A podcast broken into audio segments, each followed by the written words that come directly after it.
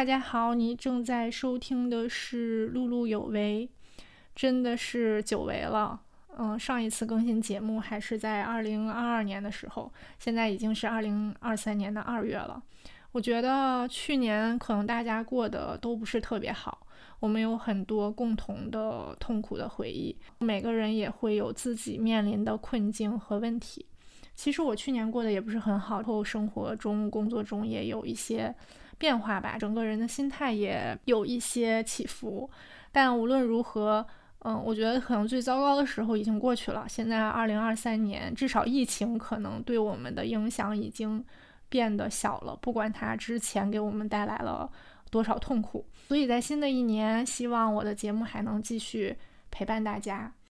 今天这一期呢，是之前拖更很久的亚洲影人系列节目的第二期。第一期的时候，我聊的是李沧东，感兴趣的朋友可以去回听，如果你没听的话。今天和大家聊的是伊朗的著名导演阿巴斯。阿巴斯应该算是过去几十年国际影坛里面最著名的伊朗导演了吧？伊朗虽然有几位在国际影坛上还比较有名的导演，但是我觉得阿巴斯一定是其中最有名的。还有一个原因就是，阿巴斯对于大家来说特别耳熟能详的，就是。戈达尔对他的一个评价，这句话我觉得很多很多人应该都在各处听过或者看到过，就是说电影始于格里菲斯，止于阿巴斯。其实刚开始的时候，我并不是很理解这句话，我只觉得可能是戈达尔这么一个挑剔的人。对一个导演的非常高的评价。那电影始于格里菲斯，其实这个还相对觉得比较理解，因为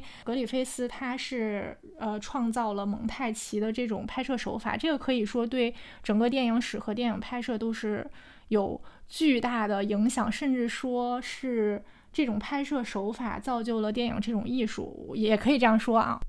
那怎么理解说电影止于阿巴斯这句话呢？因为首先，电影的艺术形式它肯定是不断发展的，包括后来还会有非常多好的和伟大的电影。为什么戈达尔会说电影就止于阿巴斯了呢？我对这句话的理解，我觉得他可能是说，呃，电影艺术其实在阿巴斯的这里得到了极大的探索和。扩展，它不是说它就停止发展了，而是说在阿巴斯的电影艺术当中，对现实和虚拟的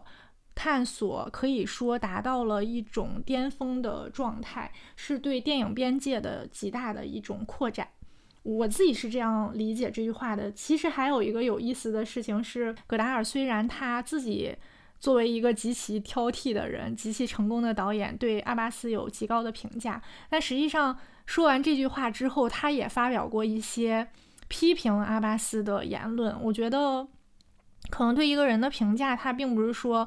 呃，完全把他奉上神坛的这种状态，其实也有一些批评的部分。啊，但是无论如何吧，就基于这句话，我们可以理解到，其实阿巴斯他对电影艺术的贡献，包括他的电影成就，是。非常高的，去看他的电影，可能你也可以去体会到这个评价的重量。正式聊他的作品之前，其实有两部分 还是想先跟大家聊。一部分是说，我们先来简单的了解一下阿巴斯他自己的生平。他是一九四零年啊出生的，之后出生在德黑兰，在二零一六年的时候去世的，还是一位离我们时代非常近的著名的导演。他自己学的是艺术，其实他主修的是绘画和图形设计，在德黑兰大学的艺术系毕业的，而且他曾经还担任过交通警察。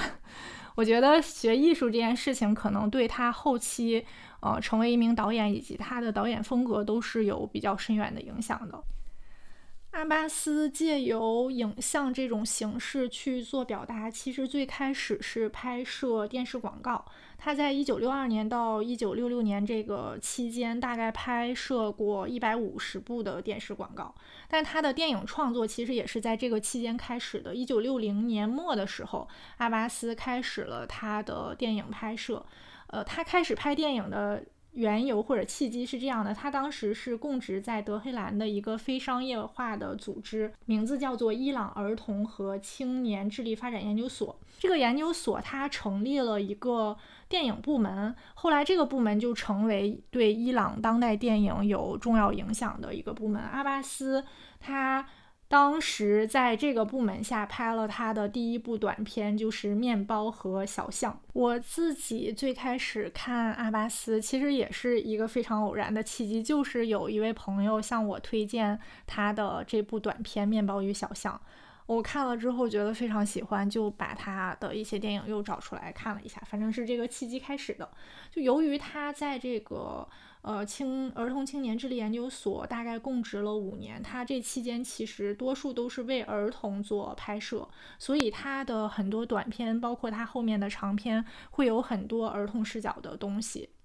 呃，这也是他的电影特色之一，同时也是。伊朗电影的特色之一。如果说为什么伊朗电影会有这样的一个特色，会有一些影片是从儿童视角去做切入的，那我觉得又可以在前期引入下一个话题，就是伊朗电影的审查制度。审查制度这件事情，可能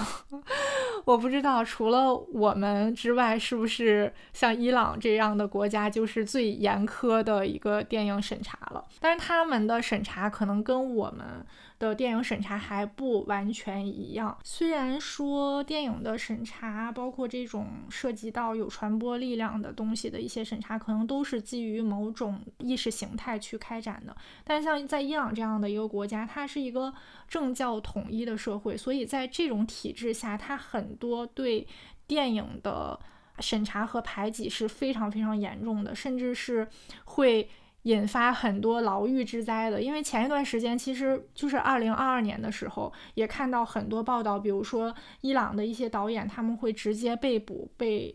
呃扔进监狱当中。其中有一位比较著名的伊朗导演叫穆罕默德拉索罗夫，他其实之前就因为拍摄被判了六年的入狱。他在被禁止在伊朗国土内拍摄之后。被软禁之后，他也没有停止创作，他会记录下自己被软禁的呃生活，并且创作了另一部电影。反正从这个过程中，我们可以大体感受到，伊朗它的电影审查制度还是非常激烈的，是会 真的影响到你的人身自由的。那在这样的一个情态下，如果去创作一些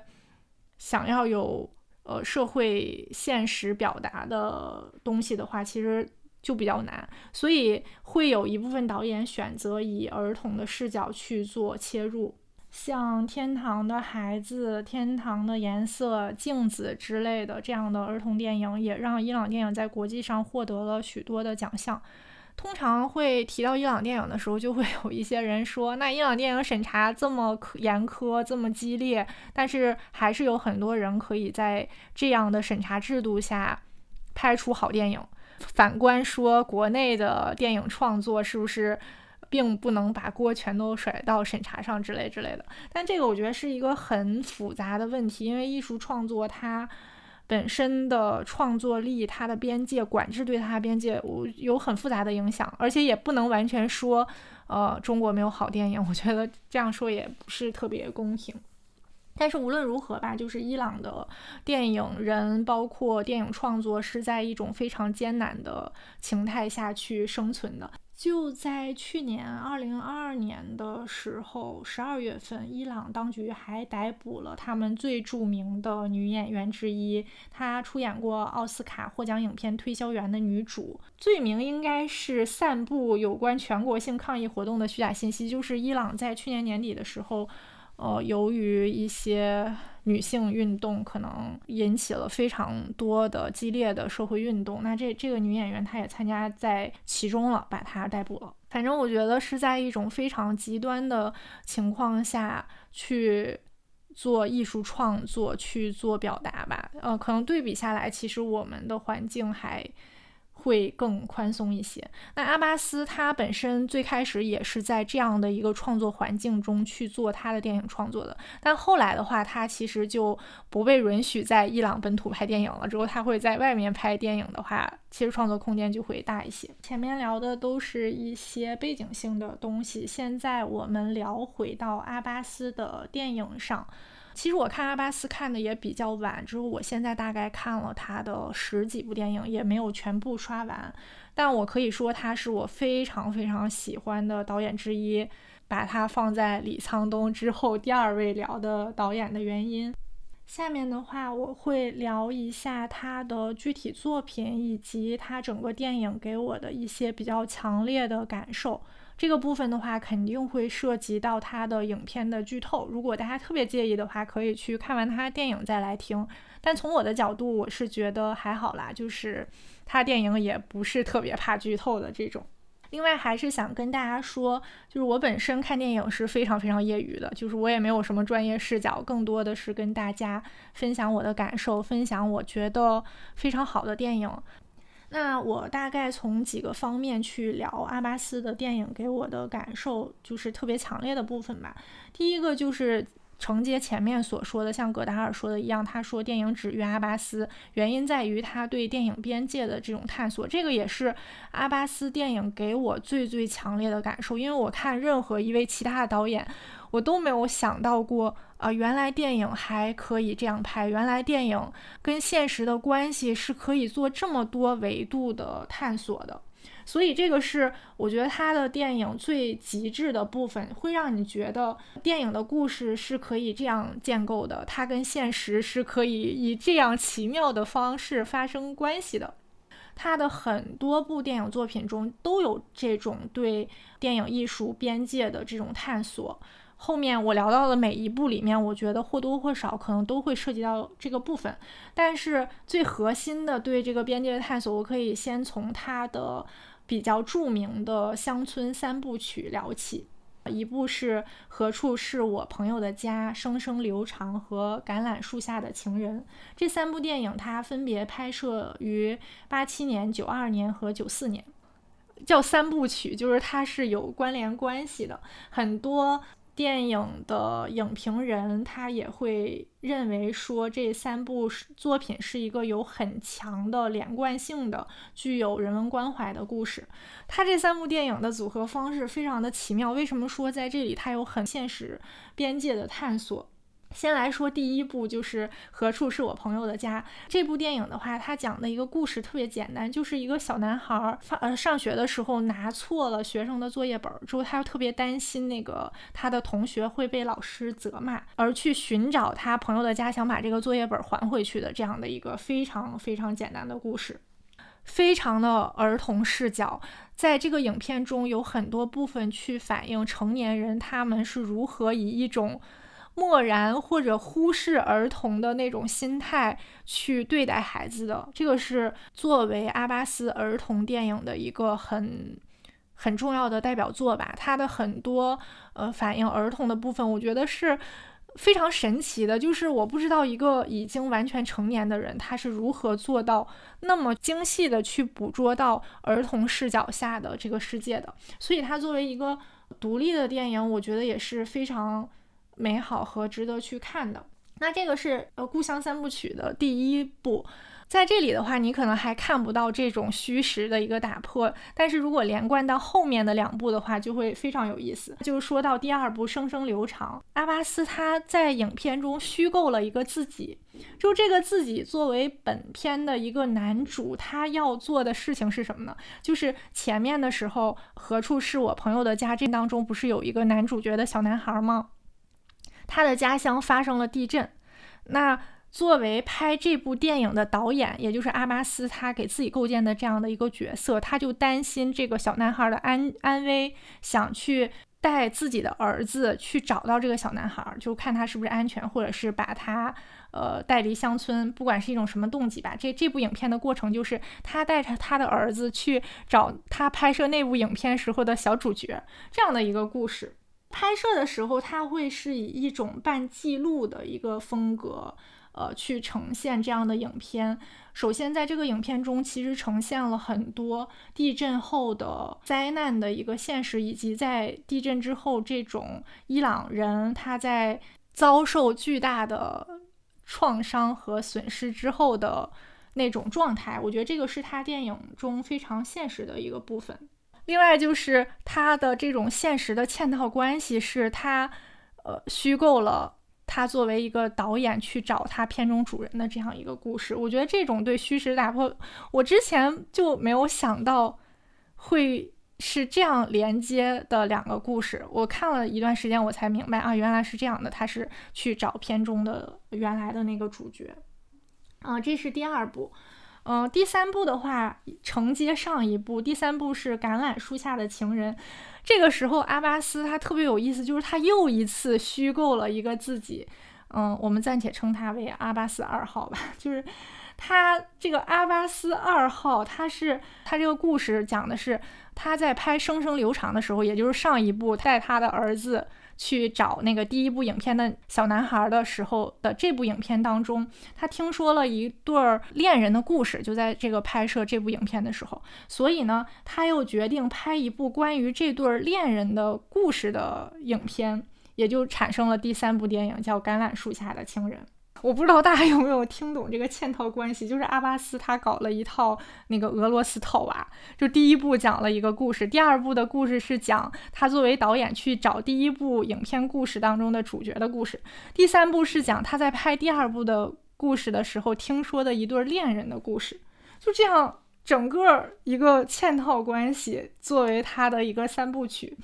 首先，我觉得他这个拍摄上的创意，或者是这种连接是非常非常有意思的。这个是他对电影连接形式的一种探索。还有就是他这三部影片在整个独立成故事的这一点上，我觉得其实都是非常有趣的。比如说第一部，我觉得他最打动我的是他的那种儿童视角，他如何展现一个孩子的单纯。第二部《生生流长》的时候。有很多展现灾区人民的那种心态以及乐观的部分是非常真实和有趣的，以及我觉得它真的是反映了伊朗社会的一些现实的因素。嗯，第三第三部就呃，橄榄树下情人抛开它这个嵌套关系的有趣性，它整个拍摄也很有意思。他在拍那两个呃男女主角的一个戏的时候。因为他要把这个拍下来嘛，他们就不断的重复重复演，我就已经会背那个台词了。因为那个部分他只不停的重复演，就是因为他们演的不好之后又重复演又重复演，他把整个这个过程都拍摄下来了，我觉得还呃蛮有意思的。我可能跟那个之前有一部电影叫什么摄影机摄影机不要停还是什么，嗯那种创作方式，我觉得在这种创作方式上也非常非常的有意思。并且他把那种恋人之间，呃，羞涩美好，最后互相接受的这种情绪拍的也很好。但由于我用用这三部去主要讲他对电影关联性和边界探索，所以可能情节就不太做特别多的介绍。这三部影片拍的都非常美。后面可能也会讲到阿巴斯电影中所谓的美学的部分。这这这三部电影，我觉得也是他美学的非常集中的体现，非常有乐趣，特别有意思。但是可能讲出来就比较平平吧，大家可以先去看。如果你去看的话，你就可以按照我刚才说的这个顺序，先看第一部、第二部、第三部，之后你会 不断的发现惊喜。这个是他最开始让我感觉他对电影的这种关联性的一个探索，非常有趣的部分。还有一个让我。觉得非常神奇的影片就是《合法副本》这部影片，其实已经是他相对近期的作品了，而且他的主角是非常著名的法国女星朱丽叶·比诺什。嗯，这部作品就是嗯阿巴斯他应该是在法国拍的，这个对虚实边界的探索也是非常。匪夷所思，非常有趣。就是他这个故事最开始讲的是朱丽叶·比诺什，她饰演的一个法国女子，带着她的儿子去参加一个英国作家的那种像作品的什么读书见面会，类似这样的一个故事就开始。那个读书见面会的作家是这部影片的一个男主角。见面会上面，他们俩有一场关于就是艺术创作到底是原版还是 copy，以及呃两者之间的关系什么就这种偏艺术向的那个辩论，我觉得还蛮精彩的。这个可能跟阿巴斯他本身是学艺术的，以及他对艺术本身的一些思考去植入了这个电影当中。然后最有意思的虚虚实实的部分就是开开展起来了。这个男作家他在见面会之后去了这个女主角的，他应该是卖艺术品的商店，他俩就算认识了。之后这个女主角呢，她带着这个男主角去整个在一个类似于小镇或者是就是当地吧，做一个游览的这样的一个行程的过程当中，在这个过程当中，这两个人的关系就会发生非常。微妙以及让你不知道是如何发展和开展的变化。最开始我看的时候会觉得啊，他们就是一个作家和一个当地的人带着他，就是发生了一段故事，带着他去游览这样的一个故事。但在整个他们俩游览的过程中呢，他们的关系就好像是变成了一对分手的情侣，并且他们的关系也被路程当中遇到的一些人不断的确认。刚开始的时候，我觉得是呃那些人误会了，就他俩还是原来的关系，只不过是那些人觉得他们看起来像情侣，看起来像分手的夫妻。但是后来的故事走向就是，你会怀疑他们好像真的是一对儿已经离婚或者是分手的夫妻，是在这个见面会上重逢了。整个观影过程非常奇妙，就是你搞不清楚他俩。到底是什么样的关系？是最开始你看的关系是对的，还是最开始它只是一个他们原有关系的再次的重逢？在整个的这个影片当中，到最后，我觉得两个人，包括观众，其实也没有搞清楚到底哪些是真的，哪些是假的。就中间会有很多特别有意思的那种对手戏，以及那种运镜的表达，让。大家觉得一会儿觉得他们是一对夫妻，有时候又觉得他们就是一个萍水相逢的，一起去游览的，或者是想发生暧昧关系的两个人。我觉得情节可能没有太多可说的，但是阿巴斯怎么用，我不知道他用剧本的技巧，还是用那种拍摄的技巧，真的让你对人物关系没有了清晰的认知，这种关系的边界完全被打破了。你有没有看这种体验？就是你看完一部电影，你不知道里面的主角是什么关系。我觉得这一点太奇特了，太奇妙了。可能我们的观影体验是说，有可能呃，主角或者是角色当中的人物关系的最后走向是不明朗的，但是他们之前的既有的关系一定是明确的。但在这部影片当中，一切都成了谜，就是人和人的关系完全是一种模糊之后任意拉扯的这种态势。所以在这部影片当中，我会觉得它是一个你看起来非常俗气的啊现代的那种浪漫爱情故事一样，但。你看完之后，你会觉得哇，怎么是这样的？你不知道你看了一段什么样关系的故事。这样的探索，我在其他地方真的没有看到，没有感受到，所以觉得这部分可能就是戈达尔所说的，他止于阿巴斯，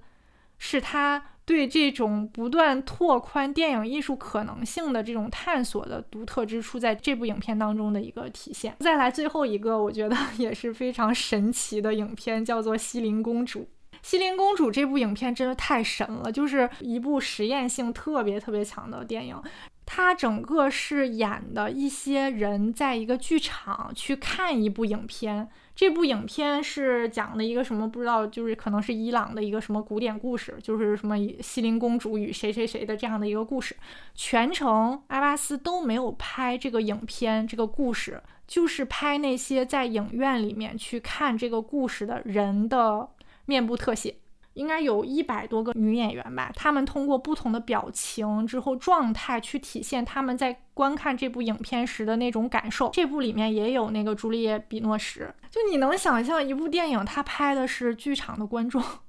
然后那部剧它是一一种声音的形式参加在这部影片里的，就是我们能听到那部剧播的声音，但是全程都是没有它的画面的，有点像一个古代史诗那样的一个故事。我觉得可能真的只有阿巴斯才有勇气去这样挑战观众。这部影片，因为我是想了解一下，完全抱着一种猎奇的心态去看的。但坦白讲，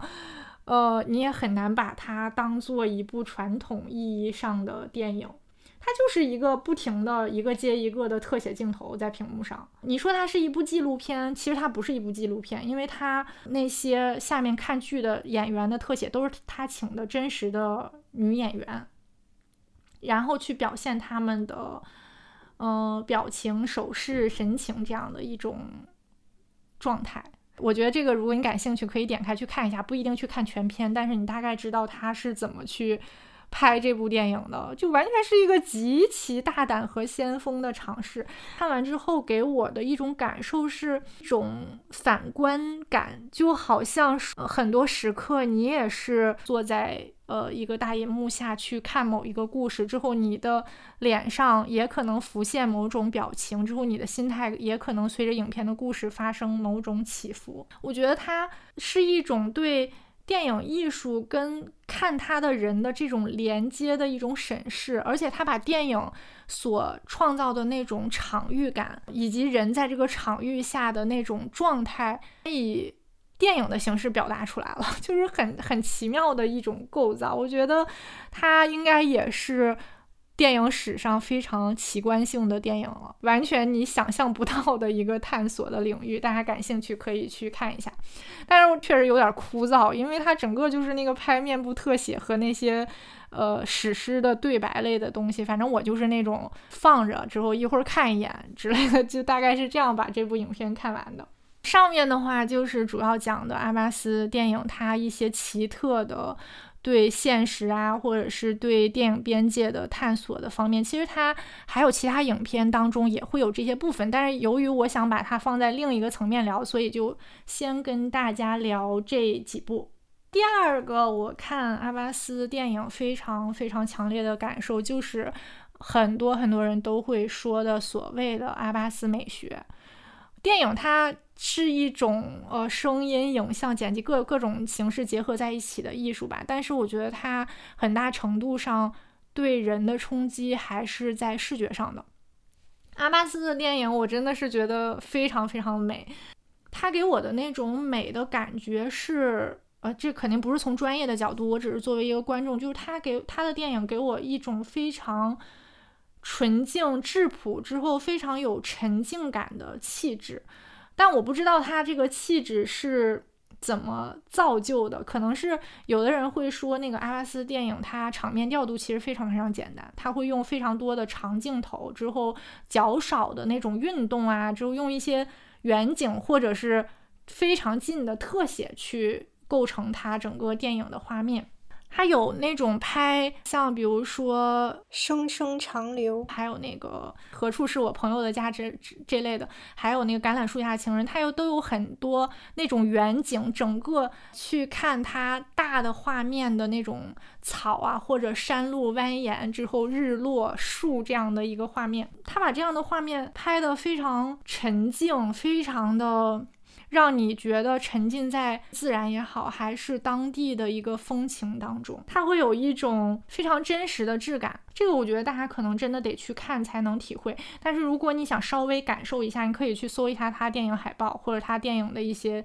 截图，你大概就能感受到他的电影在美学上的气质是什么样子的。还有比较有意思的部分就是他自己应该是属于那种偏什么小金或者侯孝贤那一挂的，在电影美学成呈现上啊，大概是那一挂的导演。他自己也拍过一部纪录片，是致敬那个小金的，我还没有看这部。另外，他还会呃去创造一些有那种纪录片风格的，就是他的有一些故事本身是纪录片，但是他在那种美学呈现上会有一种纪录片的质感，就是特别不刻意，好像非常沉静的在远处观察一个美好的场景或者是美好的风景的这样的一个画面。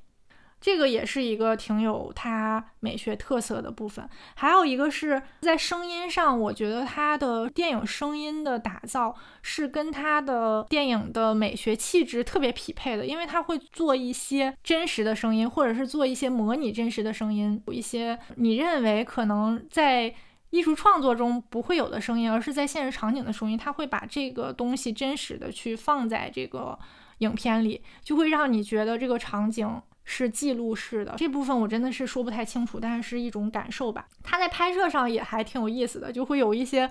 挺有乐趣的部分。我觉得这个也可以归为到他电影美学的一部分，就是他特别喜欢。拍那个车内的空间，或者是拍那种开车，他有好几部影片的开头都是一个人在特别近景的开车，或者是车内的一个对白，这好像是他很特色的东西。但这个东西的感觉就是一个非常平实、真实的开始，跟他的美学感受是一致的，不会是那种激烈的，或者说直接。那个非常炫目的怎么样的去切入，而是好像以一个非常小的生活场景去切入，在表演上也很有意思。就是他在表演上说他整个风格是什么纪录片式啊，或者是偏真实，我觉得也是不知道是他有意追求，还是说他在表演上这样选择是为了达成他这这种风格一致。就他很多演员也是一些非专业的演员，特别有意思。他在拍那个《樱桃的滋味》的时候。说有两个角色，他自己演，导演自己演一个其中的角色，之后让另一个演员跟他来对戏，而不是跟就是影片中的另一位主角对戏。之后他会去调整那个演员的表演方式啊，或者怎么样，因为那个演员是非专业的嘛。就他在表演上面会，呃，用这种方式，就是自己去对戏，之后自己去让非专业的演员怎么表演，这样我觉得还挺有意思的。总之吧，阿巴斯的电影，我觉得他给观众一种你是否。沉浸或参与其中的自由感，就你可以不参与到他的电影当中的那种感觉，就是在远远的看着，让他在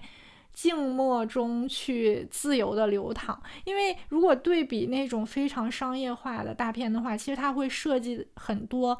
桥段也好，或者是画面，或者是剧情上的点去。牢牢的想吸引到观众的注意力，这在某种程度上，从阿巴斯的视角，他觉得是一种强迫。他甚至有一部分的言论是说，嗯，他的电影可以允许观众在影院中睡着。但实际上，我看了他的电影，并没有睡着，只是想说，他不想强迫观众去强烈的卷入他的电影当中，他允许你以一种。完全抽离的观看者去审视他的画面，审视他的故事，大体我觉得是这样的感觉。反而是这种审视让你觉得你在注视一个非常美的东西。还有就是，我觉得美学这种东西，因为很多特别专业的那个分析阿巴斯电影的那个什么美学视角呀之类的，这可能跟他本身是学艺术的，在这个上面可能有一些。怎么说投入或者有他自己的那个比较高的标准有关系吧，嗯，但我觉得美这个东西，作为观众的话，我觉得我们也不需要专业。我自己是深信，它美就是一种感受，你也不需要说我特别专业的分析它，我只要做好了说。我能够以一种情绪，如果有美好的东西，我能够去感受它和接受它就好了。这样的话，我觉得会出现一种比较共识的东西。就比如说，像阿巴斯的电影，你并不需要用什么专业的视角，或者是有专业的审美能力，但是看了他的观众会有一种共识，觉得这是非常美的、非常美好的影片。这个是他电影非常值得看的另一个部分，就是它能够给你一些感官上的美好体验。另一个非常重要的部分，也是我在看电影的时候个人偏好非常多的部分，就是这个电影它到底对你的现实生活、对你的现实世界有怎样的呈现、怎样的影响。我看电影的时候，我会非常喜欢看有现实性的影片。阿巴斯的电影在这个部分，我觉得是非常出色的。他对那种现实的思考，会给你一种非常具有沉思性质的感觉。你看完他的影片之后，我觉得你是能够陷入某种对，呃，不管是人生、社会还是不管什么吧，就是这种有现实指涉的一种思考状态的，之后你也可以从当中获得许多的共鸣。它的现实性，我觉得。有几个层次，一个是说，就真的是现实生活当中人和人的关系或者人的处境的这样的一个指涉，还有一个现实性是关于呃人的终极状态和意义的思考，这个也是在他的一些影片中所去涉及的。另外，可能还有一部分就是关于宗教的，就是宗教在一个人或者一个社会当中他所扮演的角色，或者他所发生的影响。这三个层面是我在他的电影中。体会到的现实魅力的层面，这个部分我会大概聊四部影片，去简单的说一说阿巴斯电影中所蕴含的一种沉思性质，一种现实指涉。首先，呃，第一部以沉思性质著称的电影就是《特写》。《特写》是我看阿巴斯这么多电影当中我最最喜欢的一部，所以我想把它放在后面聊。我们先聊一下前面的，就是关于。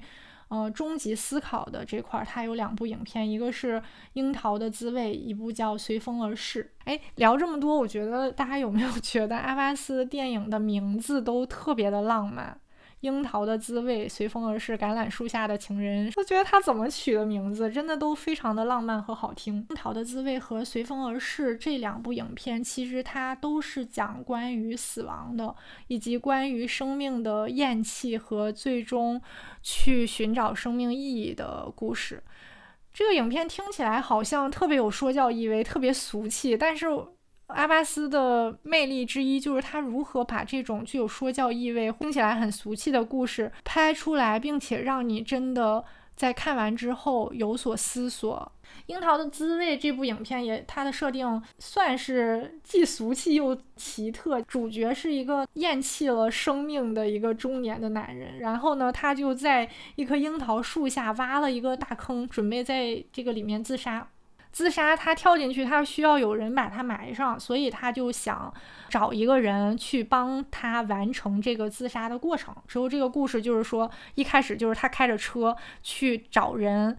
跟人说帮他完成这个事情。但他刚开始肯定不会直接跟人家说了，他会先说，就是他有一个事情让你帮我做，完了给你一定的酬劳，大概是这样的一个故事。影片的开头也是我我说的，就是他那个挺典型的，就是那个主角开着车完了往前走。还有一个就是他影片当中有很多问路的过程，就是开着车一直在问那个旁边的人去哪儿哪儿怎么走啊什么什么。特写里面也有这样的画面，就是还挺特色的一个桥段吧。就是他在这个过程中其实遇到了很多人，就遇到了什么，也遇到了小孩儿，还遇到了那种神学院的学生，什么博物馆的工作人员啊，乱七八糟的，还有囚犯。在这个过程中，告诉别人他自己的计划的时候，这些人都是由于种种原因拒绝了他。有的可能是因为恐惧吧，有的人可能是呃宗教的原因，就是不能去帮助别人完成自杀。有的人可能就是单纯的不忍心杀人之类的。最后就是有一个老人，他为了给孩子治病，就答应了这个人的请求。他在陪他去自杀的这个路上，他就一路在劝说他，就不停的去给他讲生命的意义是什么之类的。这些桥段也是有一些人会去批评的，会觉得他整个过程就是阿巴斯以角色之口去灌心灵鸡汤。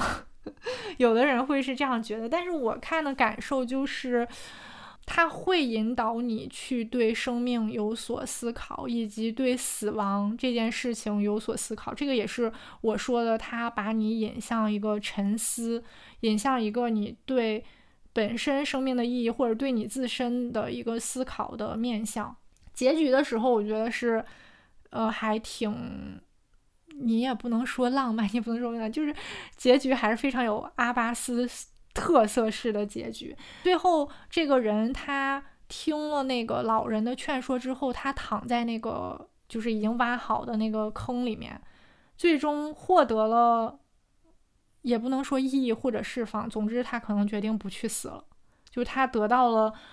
救赎吧，这样的一个听起来比较俗气的结局。但在结局的时候呢，阿巴斯他就会以创作者的身份把那个镜头表现出来了，就是。又打破了这个虚实的关系，就是你在拍，有人在拍一部关于死亡的电影。之后，这个死亡的电影的结局看似是开放的，因为好像这个人他获得了心灵的救赎，好像是躺在那个坑里决定不去死了。但实际上呢，它又是一个虚拟的故事。就这个故事，因为最后作者他以创作者身份出现了，镜头出现了，到底是我们真的找到了一个生命的意义，还是说现实的？影片或者现实的创作者，他让死亡不在这个故事里出现，我觉得这个部分也挺有意思的。另一个影片就是《随风而逝》，这个他讲的死亡，我觉得也是一个相对比较结尾看来相对比较正能量的，但这个过程当中，我觉得会去引发你的一些思索。故事是这样的，就是有一个。呃，不知道是工程师还是记者，反正就是一拨人，他们来到了一个乡村，伊朗的乡村啊。这个这个过程中就会有很多对伊朗本土那种乡村啊的那些画面呈现。我觉得这个也是一个挺好的部分，就是你可以去看到阿巴斯的故乡伊朗，遥远的伊朗，我们不知道的地方，他那个时候的一个状态。说他们来到了这样一个村子，去拍摄一个什么，或者采访一个什么关于。葬礼的风俗的这样的一个事情，在这个过程当中呢，本来这个记者是非常不屑的，就是他觉得这个地方信号也没有，之后人们又很落后和愚昧。村民当中有一个老人，就是快死了，但是呢，他在没死之前，其实是有很多人共同去帮助他、救助他的。在这个过程当中，我觉得这个主角其实他对生命和死亡。是有了新的认知和思考的，他不再是那个急于说赶快有人死掉之后我去完成我的报道那样的一个人。在这个过程中，呃，阿巴斯他是把生命终结借由这个主角的思考去呈现给观众的。然后就在这个时机，他突然发现了，就是当地的村民要。被活埋了这样一件事情，本来从道理上来讲，如果有人这样死掉的话，其实他就有了报道这个什么死亡葬礼的这样的一个素材。但是这个主角他就奔走相告，到处找人，成功的把这个人救了下来。嗯，他整个可能对这件事情的看法完全发生了变化。本来他只是想去完成一项工作，但就在这个时候，也就是他想离开这个村庄了，不去。在做这件事情了，那前之前的那个老人反而是真的过世了，村民们就穿着那种黑的衣服去为这个老人送葬，然后这个记者他就匆匆的拍下了几个照片，去驾驶着自己的车离开了这个村庄。刚开始的时候，可能大家也会觉得。当地的村民或者是对死亡的态度，你是不认同的。但经过整个过过程之后，可能你就会有新的思考。我觉得这个影片还挺有人类学视角的，因为很多时候我们会觉得某些地方封建愚昧，或者是他们的生活逻辑你完全不理解，你不知道他们怎么会。有这样的葬礼，会有这样的仪式，会这样对待死者和生者。但如果你沉浸在那个环境中之后的话，你就会明白，不同的生活有不同的逻辑，它可能有它自身运转的合理性在。但这个不是说什么存在即合理，只不过如果你去以一种人类学观察的视角去看一些东西的话，可能你看到的世界确实会不一样。我我觉得这部影片在。呃，这个方面也会给大家带来一个比较直观的感受。另一部我觉得还挺引发思考的，就是《沐浴爱河》这部影片是阿巴斯应该是在日本拍的，之后他讲的是一个圆圆角女的故事，就是一个圆角女，她有一个神秘的客户。这个影片刚开始搞就挺神秘的。后来这个客户被发现，其实是一个大学的教授，就还是一个非常知识分子的人。说他老婆死了，他发现这个呃主角就是这个援交女，她的长相非常像他死去的老婆，所以他就就是着急去呃叫了这个女的来。这个故事我觉得特别简单，但它特别有意思的地方就是它的结尾就是一种戛然而止。本来这个老人和这个圆角女其实也没有发生什么，只不过是呃聊聊天啊或者怎么样的。但是这个老人在去送这个圆角女去学校的时候，刚好被她男朋友发现了。那她男朋友一直就在怀疑她是不是在做什么不好的工作。看到这个老人的时候，他以为是他的亲戚，之后这个老人就跟他说是他爷爷，这样的一个故事。结局的时候，就是她的这个男朋友发现了他俩的关系之后，他去那个把那个老人的玻璃打破了，就是一声巨响，这个影片就结束了。这个片特别特别短，之后故事也比较简单，但我觉得它的戛然而止是让你去。呃，沉思的一种形式，它突然以一种特别暴力的形式，让你去思考说，在所谓的这个男主角对女主角的爱的背后，它到底是一个什么东西？感觉是猜疑和暴力。很多影片的结尾，它就是一个结局嘛，就是这个矛盾被解决了，或者是冲突被解决了。但这个影片它又停留在了一个矛盾最激烈的那个点上。就结束了。就我看的时候，我当时觉得啊，这就没了。但是在你这个恍然的觉得啊，这就没了之后，你会觉得有的时候可能故事或者结局就是这样的。那些看似的解决或者看似的一个终局，它根本就不是这个故事的高潮和结尾。人的命运就是一种。断裂式的，本身它就在终结在一个不可意料的地方的这种断裂。还有一种就是你的阶级身份或者是你的命运，其实就是断裂在它这个轨道上面的，你没法再去超越这个轨道，去有什么不一样的东西。体验还是蛮奇妙的，这样的一个影片。下面也是最后就要聊到我最最最最最喜爱的他的影片特写。特写这部影片的话，我是看了两遍，之后一遍是在电脑上看的，一遍是前一阵儿资料馆上映的时候我有去看。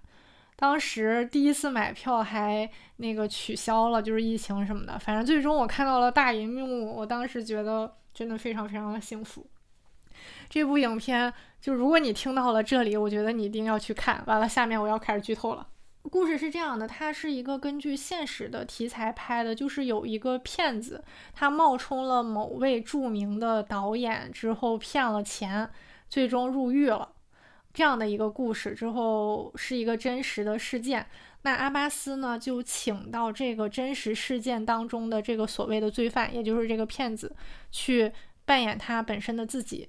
嗯，这个影片拍摄的过程其实分两个部分，一个部分是讲述这个故事，就是他如何去骗人，之后在骗人当中做了什么事情这样的一个部分；还有一个部分就是完全以一种纪录片的形式去拍的，就是这个骗子他在庭审的时候被审讯的这个过程，这个过程当中有他的自我辩白，也有。呃，他就是指控他的那个家庭的一些陈述，以及一些法官什么什么这样的一个陈述。故事首先，它其实是承接了呃阿巴斯他本身电影拍摄的一些特色，比如说他对拍摄手法的一个探索，它是一个纪录片加故事的一个结合，既是一个真实的事件，又是一种艺术创作。虚构和现实的这样的一个虚虚实实的连接吧，我觉得这个是，嗯，他秉承他一贯的这个风格。最动人的部分，我觉得还是他的故事。虽然我对一些电影技巧啊，包括呃电影美学的呈现，其实也会关注，之后也会有这些部分打动我，但最最打动我的电影，永远是那些他讲了一个非常好的故事的影片。那这个影片，其实我觉得它 本身的这个真实事件就是非常有戏剧性的，就是一个草根的一个底层阶级的影迷，一个非常资深的影迷，他喜欢某位大导演，之后在他失业的过程中，机缘巧合，就是遇见了一家就是有钱人，反正在什么公交车上遇遇见的。误以为他是这个导演，因为他当时拿了那个导演的一本书，当时让这个人误以为他就是这个导演的本人，他就借此去真正的扮演了这个导演的本人，并且去这家以假装让他的儿子去拍戏这样一件事情进行了一个行骗，过程当中肯定是就是骗了一些钱之类的。最后呢，他被发现了，被逮捕了，这样的一个故事。这个故事我觉得，首先就是他。会让你非常的唏嘘，就是一个底层的人，他对艺术的热爱达到了一个非常可以说夸张或狂迷的程度，但是他最终却生成了这样的一个悲剧，就是他借由他最爱的艺术去行骗，去企图假装拍一部电影。然后他在整个拍摄过程中，我觉得有有一些部分是特别打动人的。比如说，影片的开头就是警察和记者去这个家里面去抓这个人，去抓这个骗子。就是他们当时已经发现他是骗子了，但是并没有就是让他知道，而是悄悄地通知了警察和记者之后，准备去抓这个人。这个主角其实他在。前面的时候，他已经部分的察觉了，觉得这家人已经发现他是骗子了，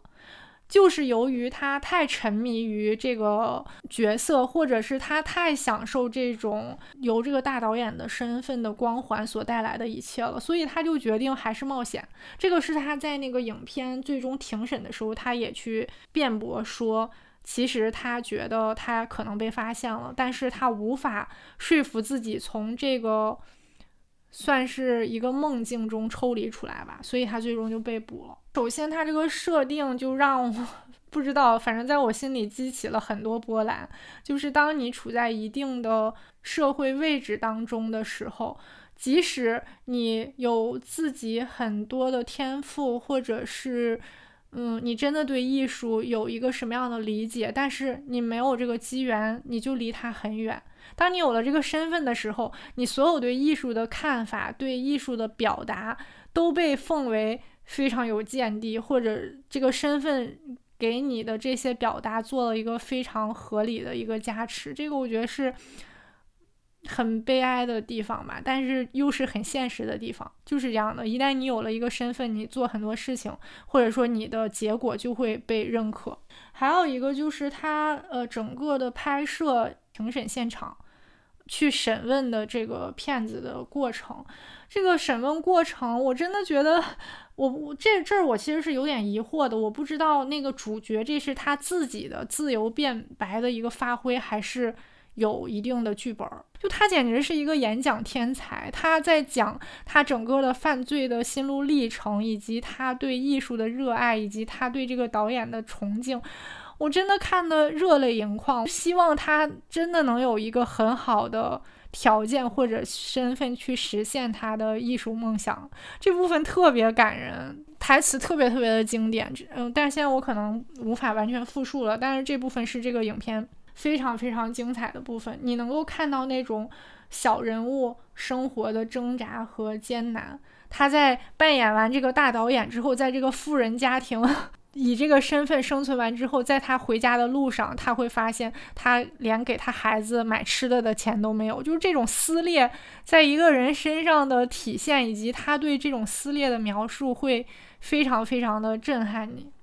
这部影片的结尾，我觉得它是在我内心里面的一个可以在影史上留下地位的经典的电影时刻。当这个主角被从监狱里释放出来的时候，这个导演就是他一直所深爱的导演，把他的影片看无数遍，并想以他的身份去行骗的这个导演，他真的来接这个就是男主角了。然后这个男主角出狱的时候，他真的是抱住那个导演之后就痛哭起来，就是他应该没有想到他的今生能真的跟他的这种灵魂上的偶像或者艺术上的偶像发生关联，并且他以他的身份去行骗之后得到了一个宽恕，那个画面真的是充满力量的，让观众会觉得再怎么样，人间还是有非常非常。美好的部分呢，然后呢，这个导演他就带着这个男主角骑着摩托车，并且在路上买了一束花，买了一盆花，去到那个富人家去道歉。然后这样就有一个我觉得 特别特别美的画面，就是那个男主角他坐在那个导演的摩托车后面去搬着那盆花。镜头打的是他俩的一个背影，画面是我很多什么社交媒体上面的那种背景图，我真的觉得是特别特别美好的画面，也是集中体现了我觉得阿巴斯他所有电影对底层的理解、对人的关爱的这样的一个底色。然后这段呢，就是他骑着摩托车。不停有各种杂音，他俩在摩托车上有一段对话，但这个段对话实际上观众是听不清的，就不断被那个路上的车或者鸣笛或者各种声音打断。呃，我记得我从资料馆看这个影片出来的时候，我后面的两个姑娘就在说说，哎，为什么他这个现场收音怎么做的这么差？后来我去考究，这段就是导演故意的，他那个声音是经过处理的。这个也是我前面提到，他整个对声音的处理，对那种真实的模拟，以及我觉得这个时候其实真的不需要听清楚他们两个说什么，就只要他们在讲话、在交流之后，你这样去注视他们就够了，已经是。非常完美之后非常动人的电影时刻了，然后他们到了那个富人的家庭之后也得到了原谅，但这个原谅里面又有了一种心酸，就是 就是他们出来之后会明显的对那个导演会有非常热情或者尊敬的感受，但是这个男主角也就是这个骗子他可能。就是也原谅了你，但是对你的那种态度或者与你相处的模式，又是对待一个底层人或者对待一个骗子的感觉了。但你也不能说这家人不好，他们，我觉得这个就是现实就是这样的。完了，这个影片，我觉得它呈现了人性当中最美的部分，也呈现了非常现实的部分。艺术对人的改变 是。很可能是很巨大的，或者是很有力量的。至少他在在这个主角的身上真的是发生了奇妙的事情，就是因为他对艺术的这个热爱，是他这种把故事片和纪录片结合这样拍的形式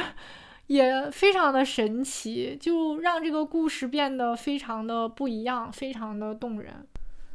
我觉得特写它是一种特别深层次的心灵的审视，它是以一个以电影结识，又以电影去行骗，最后也以电影被释然的这样的一个故事，所有都围绕电影本身产生的力量产生的。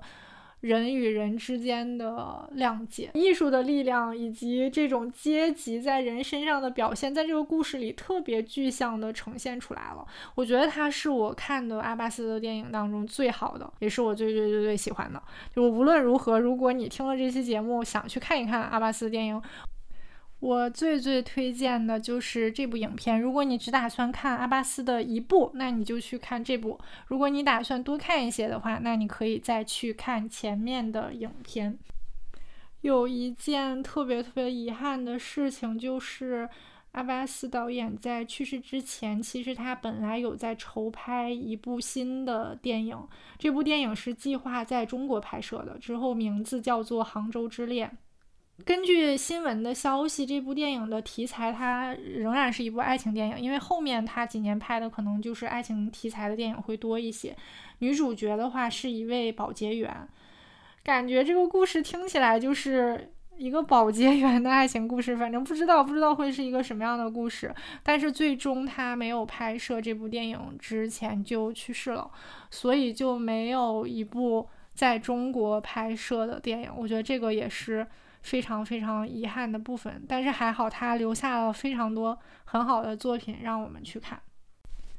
我这一期好像特别不简洁，聊的时间有点长，但是到这里也就结束了，因为我想聊的影片也都聊完了。总而言之，我觉得阿巴斯是亚洲非常值得我们去看他影片的非常好的导演。如果你对电影感兴趣，就去看他的影片。如果你有什么想交流的，可以给我留言。那今天就聊到这儿，我的听众朋友们，拜拜。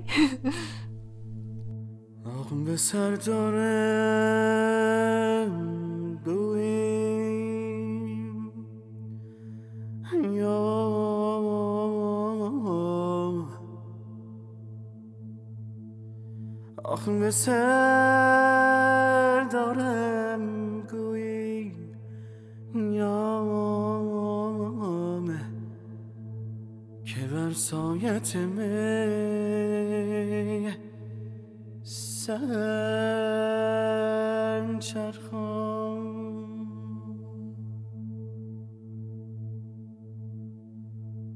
به سر دارم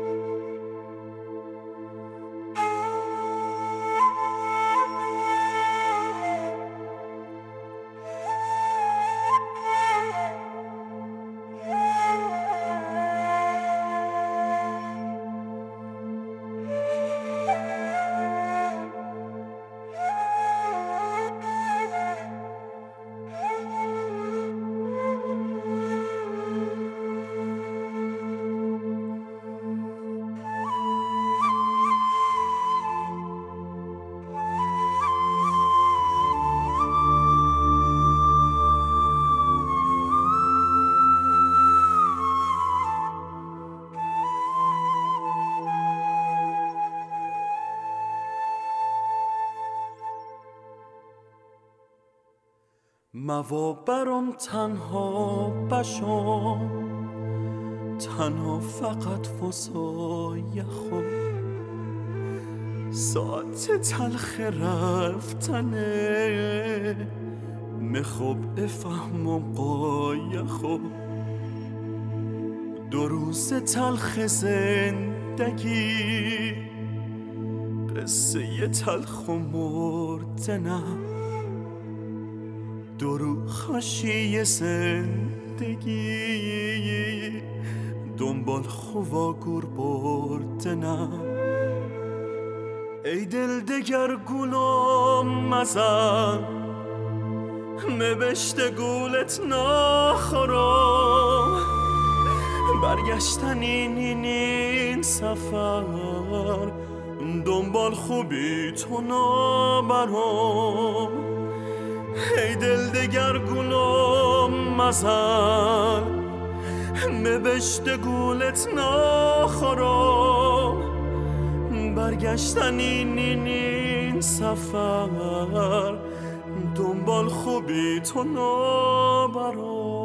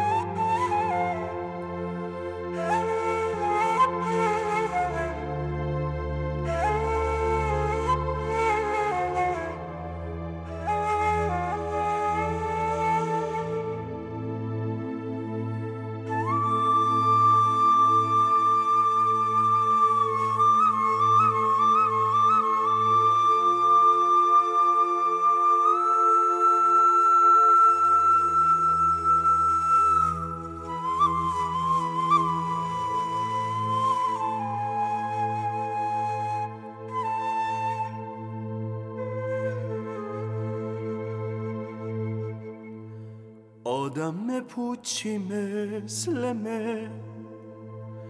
کجا برید که جاش بشه؟ با چه زبونی گپ بزن؟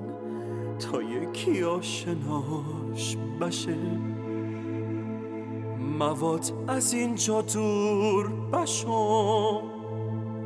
جایی برام که چوک ارم غیر از خیال خون بخون جایی نه هست تو سرم ای دل دگر گلم مزن. مبشت گولت نخورم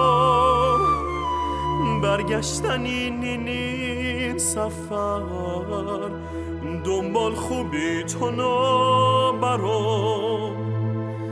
ای دل دگرگونم مزن ما بشت گولت نخورم برگشتنی نینین سفر دنبال خوبی تو نبرم